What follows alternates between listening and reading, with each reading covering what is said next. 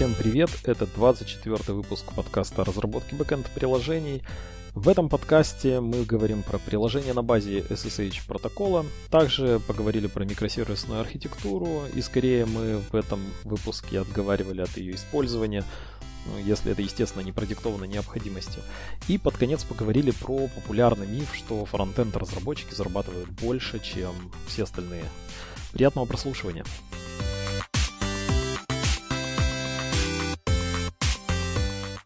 Вышла новая версия проекта, который называется Wish, Wish, типа желание, с английского переводится.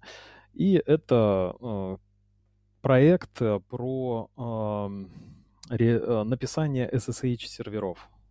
То есть ты можешь свое приложение написать в виде эйч ти ти пи-сервера, да, и мы через эйч ти ти пи-протокол, через си ю ар эл обращаемся к твоему серверу, получаем какие-то ответы, можем с ними что-то там делать. А, отправляем данные, получаем данные, используя протокол эйч ти ти пи. И то же самое можно реализовать, используя протокол эс эс эйч. То есть чаще всего мы используем эс эс эйч-протокол по прямому назначению, там, запуск команд на удаленном сервере.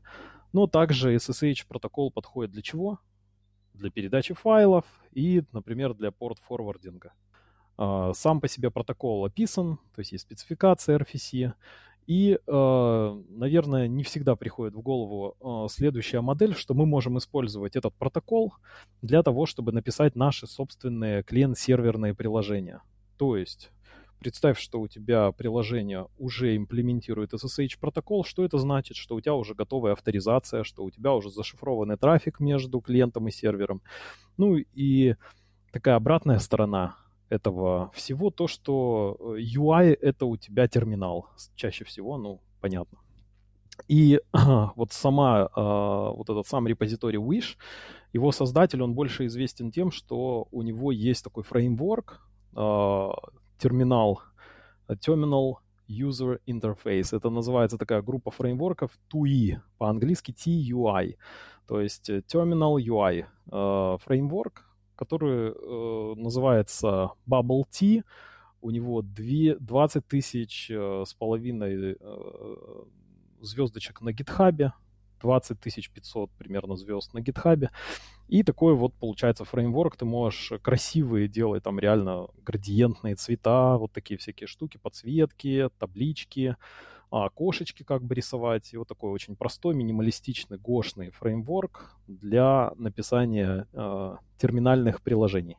Ну, имеется в виду для консоли, для терминала.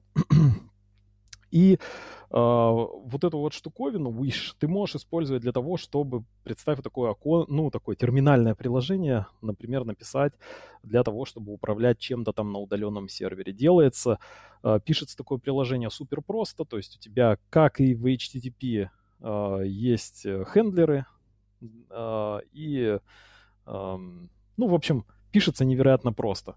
Э, сам по себе этот фреймворк использует э, другую стороннюю библиотеку, но ты можешь прям вот такой, используя Bubble Tea плюс Wish, написать такое э, консольное удаленное приложение. Например, ты хочешь какие-то метрики собирать с удаленного сервера.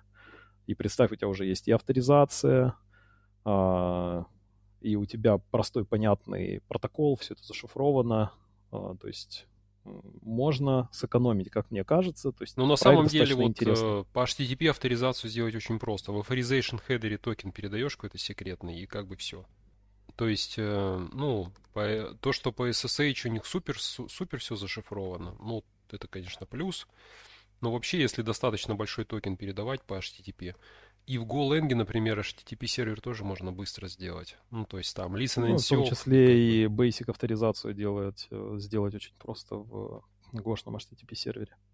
Согласен. Ну, да, то есть, ну, вдруг ты такой очень уж большой любитель консоли, то вот тебе, пожалуйста, ну, есть вот с эйч ти ти пи-сервером тебе, получается, надо как-то самому формировать эти вот реквесты. То есть надо правильно путь указать, метод правильно указать, вот этот токен указать. А здесь через консоль будет все намного проще, у тебя же ключи могут быть скопированы, ну, как бы... Да, и ты просто, тебе надо только знать порт, ти си пи-порт, ну, адрес полный, и ты подключаешься к удаленному своему эс эс эйч-приложению. Адрес можно вообще сделать alias в хост в файле, можно как-то назвать этот, например, сервер, и вообще будет, не надо будет вбивать вот эти четыре группы цифр и ай пи-адрес. Например, да. Ну, э, в защиту вот такого класса приложений, э, это пока не, что, не супер популярно, но мне кажется, вот для DevOps-инженеров, для удаленного управления серверами это вполне себе может быть удобно, как мне кажется. Э, тебе не нужно поддерживать какой-то фронт-энд, потому что у тебя клиент очень понятный, э, там, на восемьдесят ширину символов делаешь, и, скорее всего, все будет окей.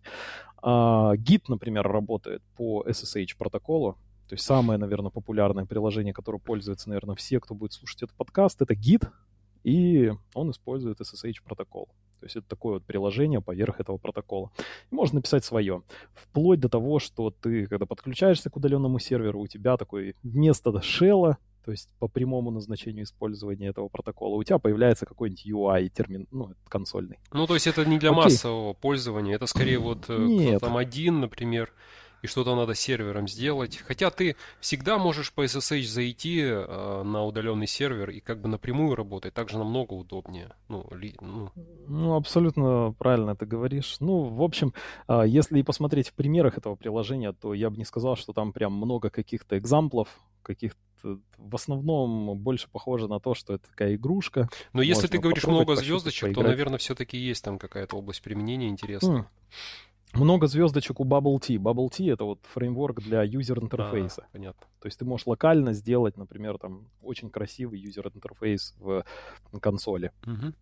И этот же разработчик, он просто доработал какие-то, знаешь, middleware добавил, uh-huh. какие-то такие дефолты для эс эс эйч-сервера, такое, что ты можешь очень быстро развернуть и создать свое эс эс эйч-приложение, с, э, в том числе с ю ай э, таким красивым от Bubble Tea. Okay.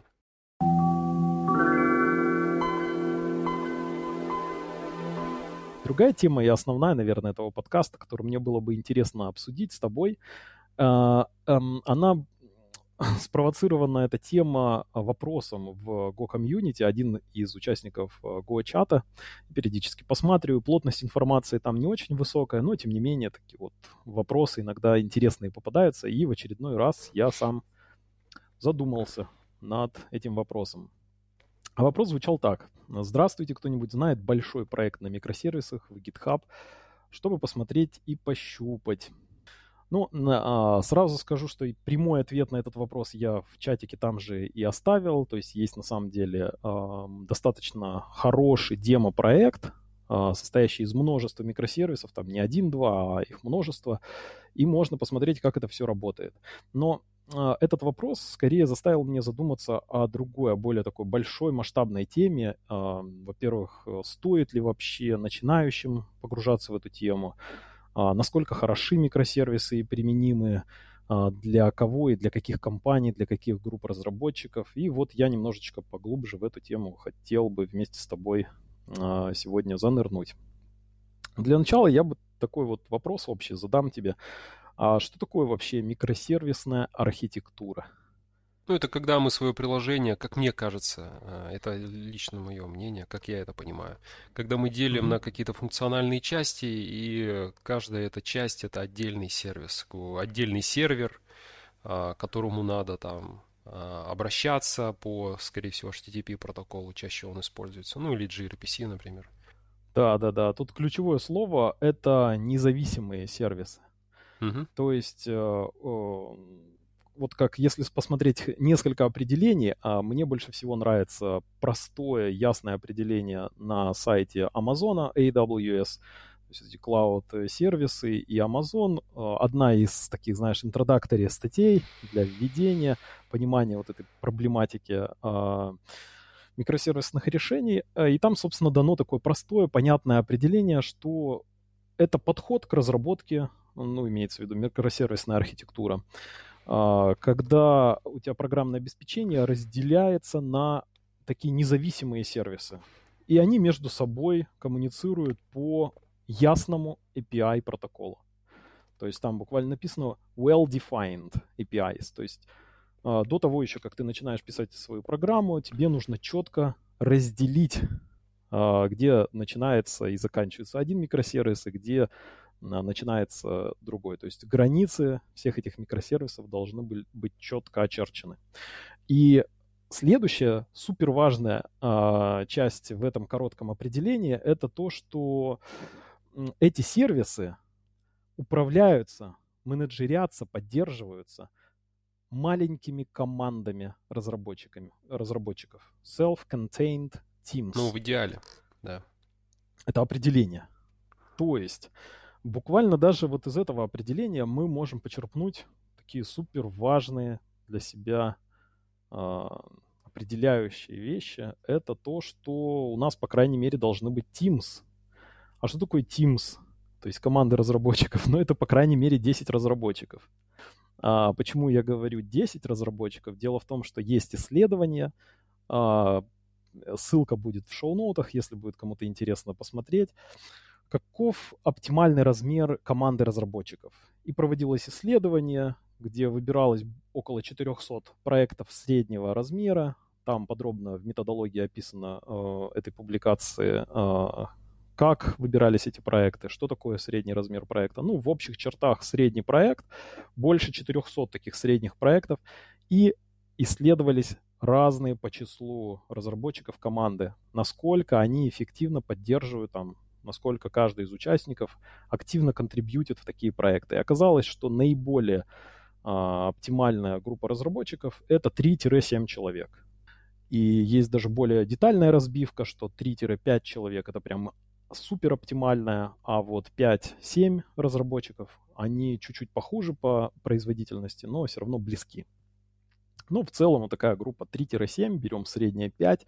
То есть, если мы возвращаемся к определению Амазона, где говорится о том, что это Teams, то у нас, по крайней мере, ну, должно быть, наверное, две Teams. То есть, минимум, да? А это уже, ну, в среднем десять разработчиков. Я к чему все это говорю? К тому, что а, если в компании нету Teams разработчиков, то, наверное, задумываться о микросервисной архитектуре, таких решениях вообще преждевременно. Ну, я бы, я бы немножко по-другому э, повернул. То есть ты сейчас, ты, хорошо, ты ответил на вопрос, что это такое, а э, я бы еще э, задумался над ответом на вопрос, зачем это нужно, какую эту проблему решает. И возможно, что у тебя даже один разработчик, но у тебя возникнет такая серьезная проблема, которую можно будет решить только используя микросервисную архитектуру. В идеале я это согласен, что... Предельный случай вот, можно да. рассмотреть, да. Угу. Вот как ты думаешь, какую проблему решают микросервисы? Для чего их используют? Для решения какой задачи? Я нашел специально публикацию на этот счет. Имеется в виду не научную публикацию, а просто отзывы менеджеров крупных компаний, что они думают по вот этим микросервисным решениям. И достаточно любопытно, что в основном это менеджеры очень крупных компаний, то есть пять тысяч плюс э, сотрудников компаний. То есть это м, крупный бизнес по меркам э, США. Если посмотреть отзывы э, вот крупных топ-менеджеров о микросервисной архитектуре, то основная вот, скажем, такой лейтмотив, который можно вот прочитать между строк, а кто-то иногда и явно об этом говорит, что оперировать и управлять большой группой разработчиков, которая работает с одним репозиторием, очень сложно. То есть, если у тебя большая, буквально там цитата такая, что около двадцати разработчиков... Как у Гугла работают... ты имеешь в виду? У них один монорепозиторий огромный, там работает куча разработчиков. Ну, это, скажем, да, например, вот, такой, вот такая ситуация. Но даже там приводился пример, что двадцать разработчиков, которые работают над одним каким-то небольшим, над подсистемой какой-то, они уже часто настолько конфликтуют между собой, что э, тебе приходится часто там подмерживать что-то, смотреть конфликты, то есть там очень много порождается конфликтов в кодовой базе. То есть очень сложно самим разработчикам работать в высокодинамичной среде, когда у тебя код меняется очень быстро. Ты зашел, утром сел, пьешь кофе, подпулил изменения, ты что-то написал, через час еще там куча изменений. Ну, то есть Ну, мне кажется, вот, что это проблема это решаемая. На самом деле можно не удалять код, а всегда его добавлять, а удалять только спустя какое-то время, чтобы не было конфликтов. Что ты, допустим, пользуешься какой-то функцией, например, ты разработчик, а другая команда, эту, эту функцию ты брал у другой команды, а они вдруг ее там поменяли, например, и у тебя не работает. Ну, все равно есть же всякие breaking changes, когда ты вынужден что-то зарефакторить, поменять. И... Например, в базе ну, данных, да, тебя... что сказывается вообще на всех. Например, например и представь, да. у тебя команда, ну, двадцать, а представь, у тебя команда пятьсот разработчиков. И там это просто становится... То есть, когда масштаб высо... большой очень у, ком... у компании, то э, решается вот эта задача. То есть разделять это не единственное команды. Решение, там можно по-разному решить. Но одно из решений, да, это можно разделить на сервисы. Да, и в дополнение вот к этой идее по поводу разделения я хочу добавить, также есть исследование, оно тоже будет в шоу-нотах, если вдруг кому-то интересно, по поводу размера компаний, которые отвечают на вопрос, используют ли они микросервисную архитектуру. И в исследовании вообще, к сожалению, не брались компании с числом разработчиков меньше тысячи, а только рассматривались компании, у которых от тысячи разработчиков. Тем, э, тем больше преимуществ получает компания, чем она крупнее. То есть э, суперкрупные сверхгиганты, где больше пяти тысяч разработчиков, они от микросервисной архитектуры получают больше всего преимуществ. И доля таких э, компаний, э, вот э, восемьдесят пять процентов э, респондентов отвечают, что в их компании используется микросервисная архитектура. Это имеется в виду респонденты из вот такой группы пять тысяч плюс разработчиков. А, а сколько таких компаний? Вот а, это хорошая, например, статистика, она uh-huh. немножечко открывает глаза, да, ты понимаешь, что крупные компании, действительно, у них возникает а, серьезное преимущество. Команды разработчиков могут м- не пересекаться по функционалу что-то, по кодовой базе и достаточно автономно, независимо друг от друга развивать а, программные решения свои. Но сколько таких компаний? Это тоже интересная а, цифра. А девяносто девять целых девять десятых, буквально такая легко запоминающаяся цифра, это малый и средний бизнес, который не применяет чаще всего, не обладает, во-первых, ресурсом, чтобы заиметь команды разработчиков. То есть разработчики, их не так много в таких компаниях. И, соответственно, микросервисную архитектуру они чаще всего не используют. Ну, я понял. То есть твоя идея основная, что микросервисы — это как способ организации работы. А еще есть вот у меня, я помню, ну, у меня такая идея, я вспомнил, что угу. мне казалось, что микросервисы решают еще и техническую задачу, а именно zero downtime. То есть, например, ты часто обновляешь какое-то свое приложение. Если у тебя монолит, то тебе часто приходится его как бы перезагружать. Это может привести к каким-то, возможно, простоям. Если же ты разбиваешь на части, и каждый сервис, он еще, знаешь, имеет какие-то там клоны на разных машинах, то ты можешь менять функционал каждого сервиса таким образом, что все твое приложение продолжает работать. То есть у тебя нету простоя. И вот мне казалось, что в условиях, когда ты очень часто деплоишь новые версии и какие-то части меняешь, вот микросервисы могут э, решить э, задачу по достижению нулевых простоев.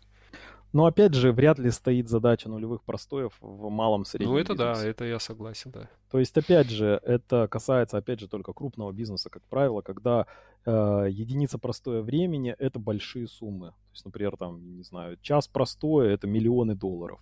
Тогда там серьезно борются за то, чтобы был zero downtime. Тогда да, вот то, что ты говоришь, справедливо. Но опять же, это релевантно крупным компаниям, а маленькие компании, как мне кажется, ну там минутку потеряют. Подождать раз в неделю, например, две минуты, а ночью, даже когда никто побольше, не пользуется. Да.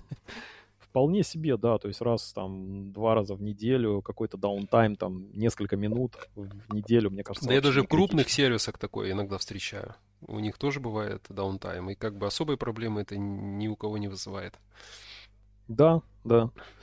Ну, то есть, опять же, если у тебя много разработчиков, такая простая достаточно мысль, как мне кажется, достаточно очевидная. Если у тебя есть действительно команды разработчиков, ты хочешь их организовать как-то, а, скорее всего, значит, у тебя крупный бизнес, то вот ты как раз можешь распиливать функционал того сервиса, который ты предоставляешь, на какие-то подсистемы.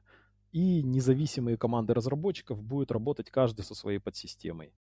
Те, кто хочет перейти от такой, знаешь, строгой иерархии в организации к тому, что ты как бы, ну, как бы создаешь команду, которая отвечает за какой-то функционал и полностью несет ответственность, принимает решение, как его разрабатывать. Вот такой переход, мне кажется, в компаниях бывает сложно сделать, потому что, ну, обычно руководство хочет контролировать, то есть иметь такой контроль. И вот такое э, обладание таким контролем и создание такой организации, где у тебя э, разные независимые, знаешь, команды, как бы независимые. Но на самом деле это наоборот. Можно и контраргумент привести. Дело в том, что у тебя маленькие кома- команды. Как я говорил, оптимальный размер команды три-пять человек. И у тебя, представь, маленький сервис, мы там что-то пилим, какой-то небольшой, какой-нибудь, я не знаю, сторидж какой-нибудь. И ты легко можешь, ну не легко, ладно, в кавычки берем легко, найти замену. Потому что это всего лишь три-пять разработчиков, да, то есть и они как бы вот распилены. Но там интересный момент, что над ними же должен сидеть какой-то такой паук, ну, то есть я имею в виду там какой-то архитектор. Да нет, почему? Да, нет. А, в, вот как раз в микросервисной организации у тебя не сидит никак. Я про это и говорю, что у тебя как бы такая демократия, и у тебя что-то вроде федерации. У тебя а, эта команда, во-первых, они должны, а, эти программисты, небольшая эта команда, они должны быть готовы взять на себя ответственность. Не каждый как бы из разработчиков вообще готов на себя брать ответственность. То есть если что-то не так пойдет, то ты за это отвечаешь. И не все с этим согласятся. Это первый момент. И второй момент, что не должен как раз-таки сидеть, потому что если у тебя есть все-таки какой-то руководитель общий, и он общается с огромным количеством этих команд, то вот возникают проблемы коммуникации. То есть слишком много времени будет уходить на коммуникацию. А смысл микросервисов это в том, чтобы как раз это, как можно сок, э, больше сократить издержки на коммуникацию, чтобы при, принимались решения быстрее. Вот, например, маленькая команда, да, они знают лучше, как этот сервис работает, чем а, человек, который там занимается всем, возможно, там проектом. И им нужно что-то выкатить. И, например, представь такая ситуация, что они не могут это сделать, не получив разрешения. А у этого сеньора, например, у него там завалены делами, и он просто, когда он дойдет до этой команды, там может пройти много времени. Ну, то есть, и, как я понимаю, смысл в том, что ты даешь свободу этой небольшой команде, и они самостоятельно несут ответственность и самостоятельно принимают решения. Но мы говорили немножко про другое, с этим я согласен, а мы говорили про то, что все равно должен быть... Вот представь, у тебя куча микросервисов. А что это значит? Это значит, что есть какой-то ответственный человек, который выполнил декомпозицию. То есть у тебя есть сложное программное решение, и кто-то же должен был расчертить границы между разными сервисами. Ну, это согласен, да. То есть кто-то... должен сказать, что вот создаем такой-то микросервис, и нам нужна команда, которая будет им заниматься. И в, в связи с этим есть две проблемы. То есть у тебя, во-первых, есть вот этот вот, и, как я называю это, паук, такой, знаешь, архитектор, который вот... Ну, лучше его как-то по-другому всем назвать. Не очень хорошее название. Но он там плетет свою паутину. Так и назови его архитектор. Хорошо, и он находится над всеми вот этими ячейками команд разработчиков, и он видит большую картину. Но тут важная штука, что если вот у тебя все-таки все пилят такое более монолитное приложение, то у тебя больше специалистов, которые знают больше о системе целиком. А, то есть если у тебя разбито все на маленькие такие ячейки, то каждый в своей ячейке находится, и он отвечает за нее, но он плохо представляет, что там находится в других ячейках и, ячейках, и как это все целиком взаимосвязано. То есть в такой вот... Там есть ряд недостатков. Так это, с одной стороны, еще и преимущество. То есть ему не надо много знать, разбираться, как там все устроено. Вот у него контракт, и он небольшой задачей занимается, и он может ее просто очень хорошо сделать. Ну, так как у него а, небольшая задача. То есть это, с одной стороны, да, преимущество. Но вот, вот когда нужно такие общие решения стратегические принимать, то это будет недостаток, потому что он не знает, как там устроены другие части. Ну да, тебе надо специально взять... Но для этого архитектор и нужен. Вот он, вот к нему и надо обращаться по всем этим вопросам. Слияние сервисов или выделение нового сервиса. И мы здесь вот уже чувствуется, да, как мы поднялись на какой масштаб обсуждения, то, что очевидно, что микросервисная архитектура — это для крупного бизнеса. То есть у тебя должен быть архитектор, например, или какой-то суперкомпетентный человек, который хорошо знает специфику бизнеса и может выполнить декомпозицию, да, то есть вот разделение зон ответственности, разработать соответствующие протоколы, то есть там эй пи ай, взаимодействие между этими микросервисами. А, ну, то есть это а, приводит к нас к следующему обсуждению, а каковы трудности внедрения микросервисной архитектуры? То есть э, к, сколько это стоит?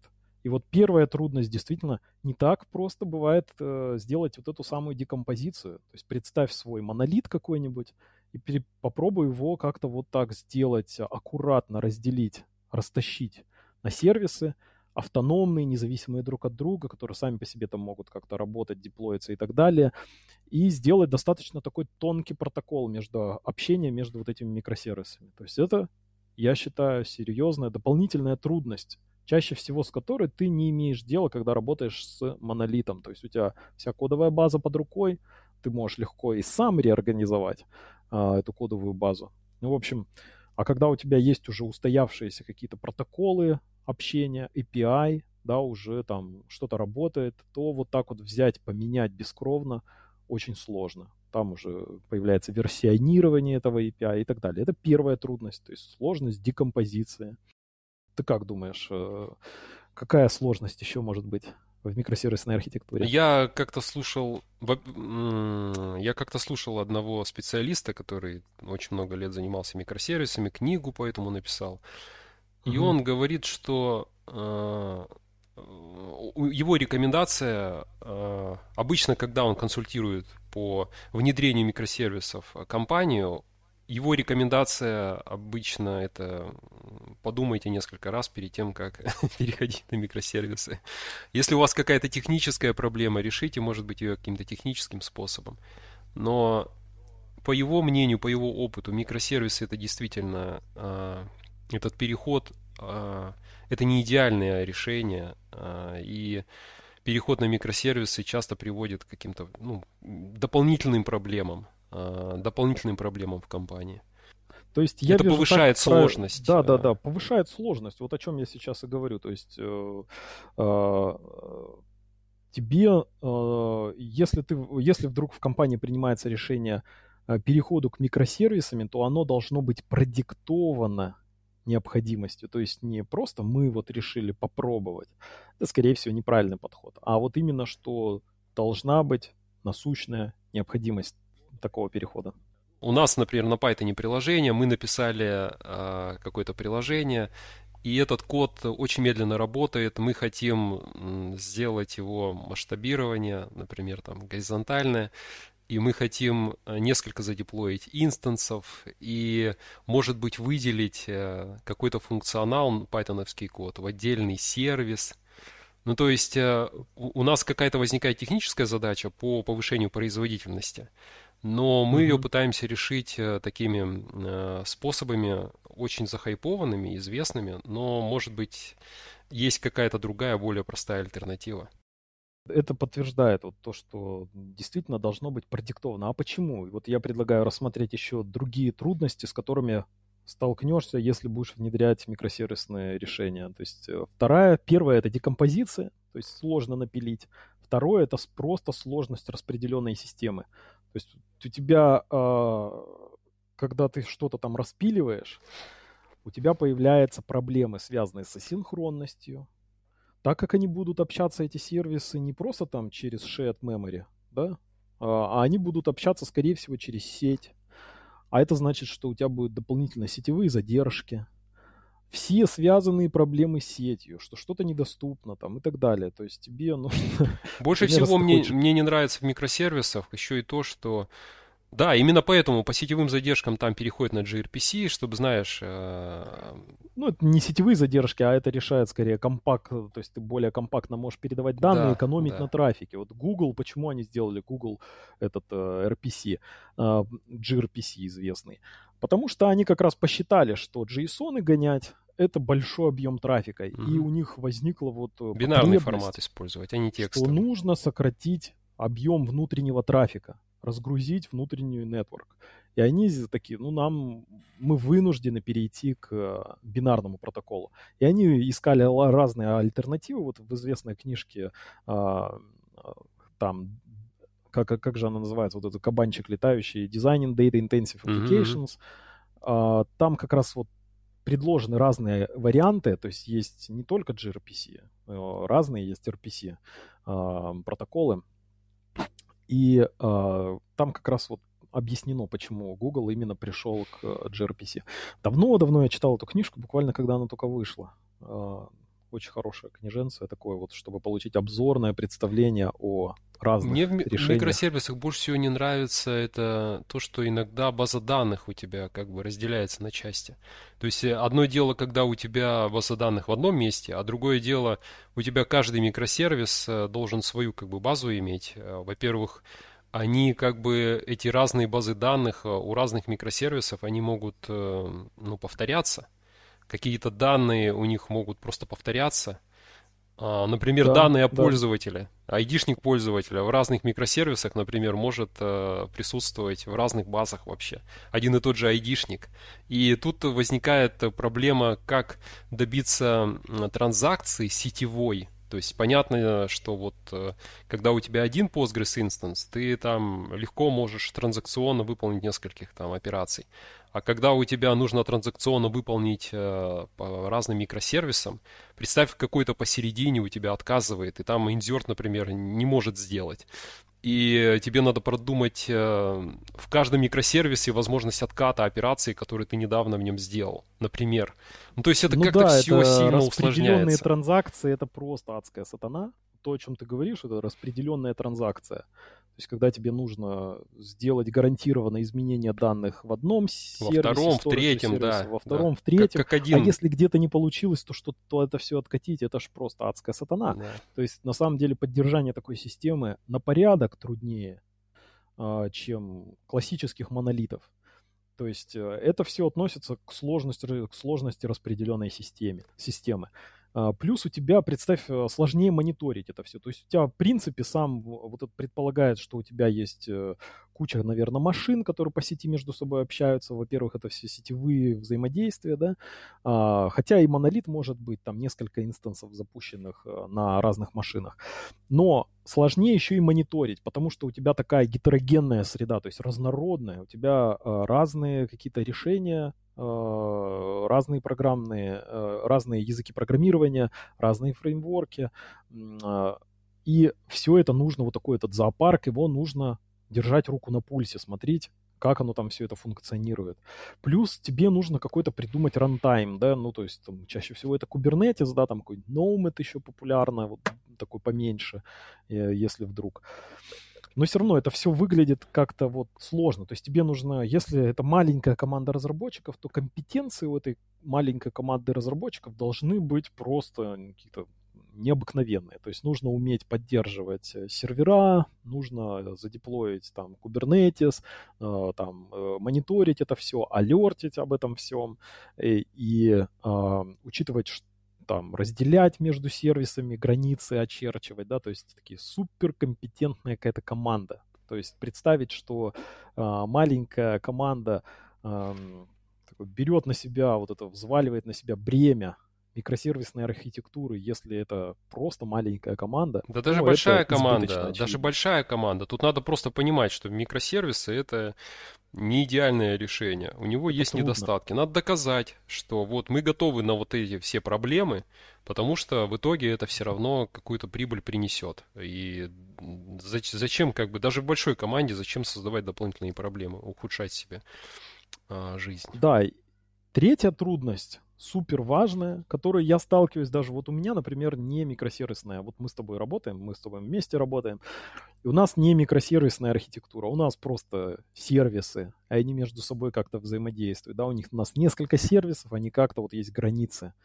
Я не назову это микросервисной архитектурой, потому что у нас их там по пальцам одной руки можно пересчитать.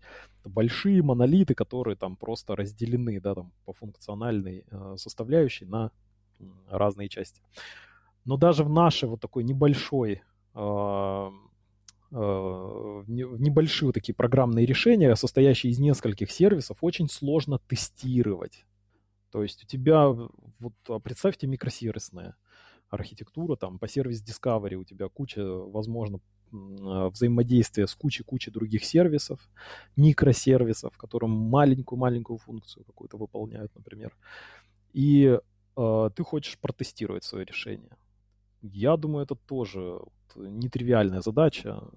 Слава богу, мне не доводилось сталкиваться с этой трудностью, но я представляю там масштаб проблем. То есть все это замокать нужно, ну, в идеале, да, а может быть где-то на стейджинг-сервере должны быть развернуты вот все эти микросервисы, какие-то в актуальной версии.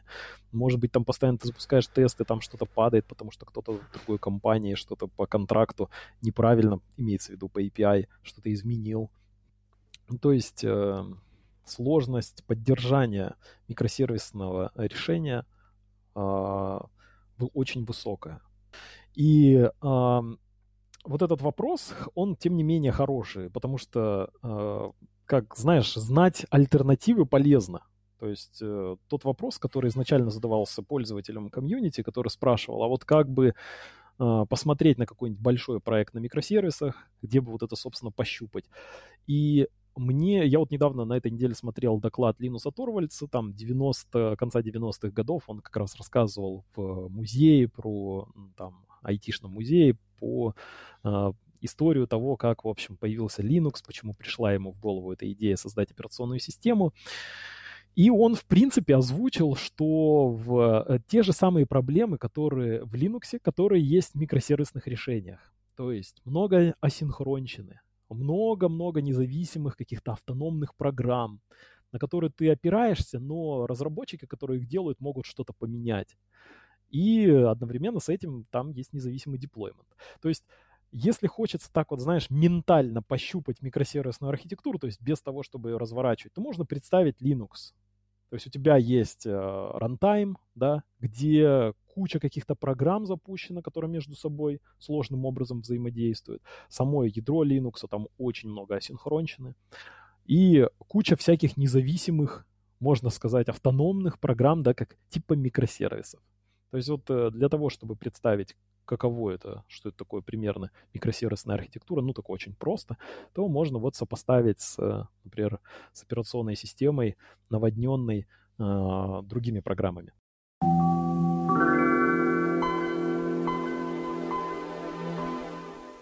Последняя такая тоже интересная тема. У нас уж получился больше такой дискуссионный выпуск.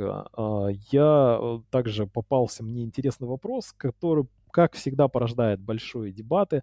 Это что сложнее, фронтенд или бэкенд? И такой, знаешь, частый вопрос, а почему фронтенд-разработчики получают больше? Я думаю, тебе тоже, наверное, попадался похожий вопрос, похожий рент, то есть кто-то жалуется. И в одной из компаний, где я работал, это считался один из главных э, программистов, и нужно было все его капризы удовлетворять, то есть даже если там можно было фронтендом как-то решить, э, я бэкэндером был, и поэтому мне там, меня просили специально сервер написать, чтобы там что-то тестировать. И, в общем, mm-hmm. если что-то нужно дополнительное сделать, и даже криво, коряво, но можно сделать через бэкэнд, как бы вот я, как бэкэнд-разработчик, это делал. А фронтенд, он, он, его пытались разгружать. Наверное, очень Короче, нервная работа встречи. Мне показалась. То есть обычно я фронтендеры, ну, часто, не всегда, но часто это какие-то нервные люди. Поэтому у них тяжелая, судя по всему, работа. Там, я представляю, там в одном браузере работает, в другом не работает. Им, наверное, тяжело. Чаще, наверное, ты сталкиваешься с проблемой, что пользователи недовольны. То есть бэкэндер ты как бы написал, тестами покрыл, оно работает, и вроде как вот тебе прямо в лицо никто не говорит, что что-то не работает. Мне кажется, да, у фронт-энд разработчиков больше такого психологического давления. У них более стрессовые потребителей. Более стрессовые. Да. Хотя у бэкэнд тоже может быть очень стрессовые. Например, там представь, ты базу данных всю удалил. Как бы ты, я не знаю, такой будет стресс. Ну, тройная репликация тебя спасет, если ты, конечно, там еще и репли... Ну, в смысле, не бахнул все остальное. Случайно дропнул продакшн-базу данных. Очень неприятно. Не могу представить эту ситуацию. У меня один раз в жизни такое произошло, но это было связано с один эс, когда я студентом был, работал. Я случайно удалил продакшн-базу данных, и там не было резервной копии. Ну... На самом деле, вот то, о чем вот это вот э, дебат между фронтендом э, и бэкэндом, между разработчиками, почему фронтенд-разработчики получают больше, э, это не соответствует действительности. Фронтенд-разработчики не зарабатывают больше. Indeed точка ком — это такая биржа труда, э, она, как правило, там... покрывает американский рынок, но я посмотрел, они еще и там, в Японию куда-то, ну, в общем, у них есть и международные какие-то бренчи. И э, в начале этого года они как раз выпустили такое обзорное исследование рынка труда и сравнили фронт-энд, бэк-энд и фулл-стэк разработчиков. Э, тут, кстати, интересно, что если посмотреть профайл э, разработчика среднего на Stack Overflow, такое вот исследование, которое делает Stack Overflow каждый год, оно очень любопытное. Я люблю его э, там прям внимательно изучать. Э, разработчик, больше всего разработчиков, которые идентифицируют себя как full-stack разработчики. Таких разработчиков около тридцать три процента. На втором месте у нас backend разработчики. И на третьем месте шесть процентов примерно это фронт-энд разработчики. И там еще большое-большое э, количество там других м, самоидентифицирующихся разработчиков, то есть других позиций. Ну, то есть самый популярный — это full stack. Но а что по зарплате? Больше всего зарабатывает бэкэнд разработчик по исследованию Indeed точка ком. И так, в две тысячи двенадцатом году, э, ну, я тут в месячные сразу переведу, потому что они более привычны э, нашему восприятию. То есть бэкэнд-разработчик зарабатывает девять тысяч шестьсот долларов в месяц. Опять же, Indeed говорит о том, что это высокая зарплата. Хотя я встречал э, в YouTube, на просторах YouTube э, зарплаты э, значительно выше у бэкэнд-разработчиков. Ну, в общем, как есть, то есть это какое-то средневзвешенное какое-то значение. Дальше это фронт-энд разработчик с, на втором месте с зарплатой восемь тысяч пятьсот долларов в месяц. И full-stack разработчик тоже восемь тысяч пятьсот долларов в месяц. То есть такая экономика, она как бы нам может помочь сделать какую-то карьерную ориентацию, выбрать тот или иной путь. И вот у нас бэкэнд подкаст, но тем не менее мы с тобой делаем немножечко фронтенда. Приходится иногда что-то там сделать на фронтенде. Ну, я бы сказал, что соотношение потраченного нами времени фронтенд-бэкэнд, мы на бэкэнде делаем там девяносто пять процентов, пять процентов это фронтенд. То есть называться фуллстэк разработчиками можно, наверное, но, наверное, это немножечко не оно. Не про нас. И интересно, что full-stack и фронт-энд — это по деньгам одна и та же примерно э, позиция. То есть э, при этом full-stack разработчик, ты должен быть в курсе и бэкэнд, и фронт-энд, ты как бы мастер на все руки, у тебя больше зона ответственности, но в деньгах это не сильно поощряется. Так что, как мне кажется, вот то, что мы выбрали бэкэнд разработку и делаем упор именно на вот бэкэнде, это э, как-то оправдано. И в связи с этим есть еще и исследование, которое говорит о том, а будет ли этот рынок бэкэнд разработки расти или падать. И на ближайший горизонт в десять лет он э, увеличится в несколько раз. Сейчас точно цифру не помню, но э, потребность возрастает. Возможно, да, это, это на сейчас это такая статистика. То есть, может быть, раньше фронтендеры в среднем а, и больше зарабатывали. То есть ситуация же вполне возможно меняется. Раньше ситуация мне почему-то меняется. Казалось, что угу. фронтендеры все-таки больше зарабатывали. Я с тобой согласен, у меня тоже было ложное впечатление, что фронтенд разработчик получает больше. Ну, это, возможно, не ложное. То есть ты говоришь про... Я, я про ту мысль, что э, действительно они могли больше получать, но ситуация, может быть, меняется. То есть э, вполне такое возможно. Раньше они получали больше, сейчас они получают меньше, чем бэкэнд. Такое же может быть. Ну да, да, если это произошло и было действительно так, то м, тут как бы серьезно, достаточно быстрое падение произошло.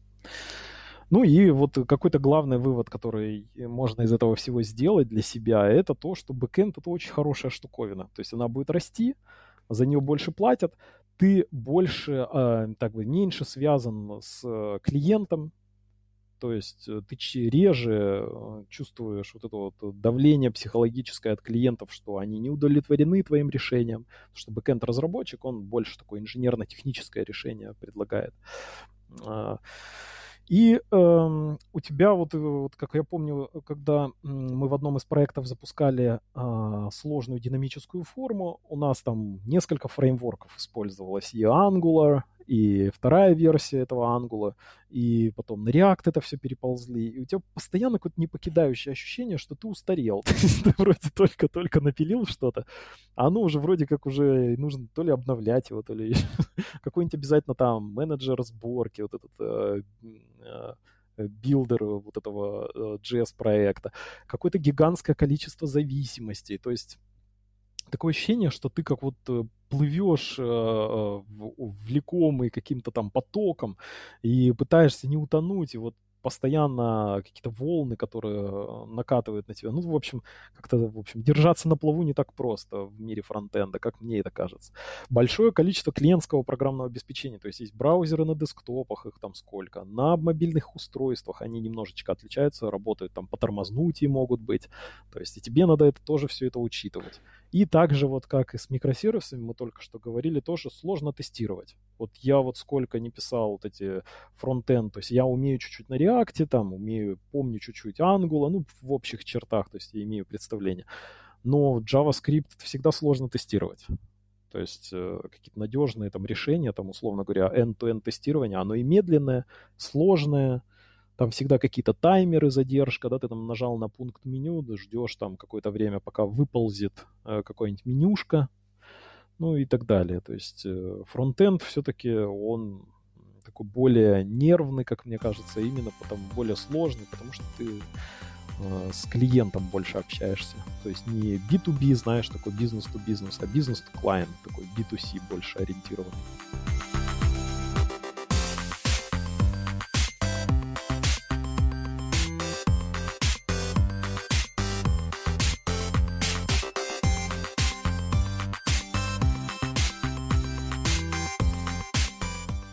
Вы прослушали двадцать четвёртый выпуск подкаста о разработке бэкэнд-приложений. Вы можете подписаться на нас на многих платформах. Лучше всего, наверное, подписаться в Телеграме. Также в Телеграме вы можете проще всего, наверное, оставить комментарий. А также, если вдруг хотите предложить свою тему, помимо Телеграма есть электронная почта, можете мне написать туда. До встречи через неделю.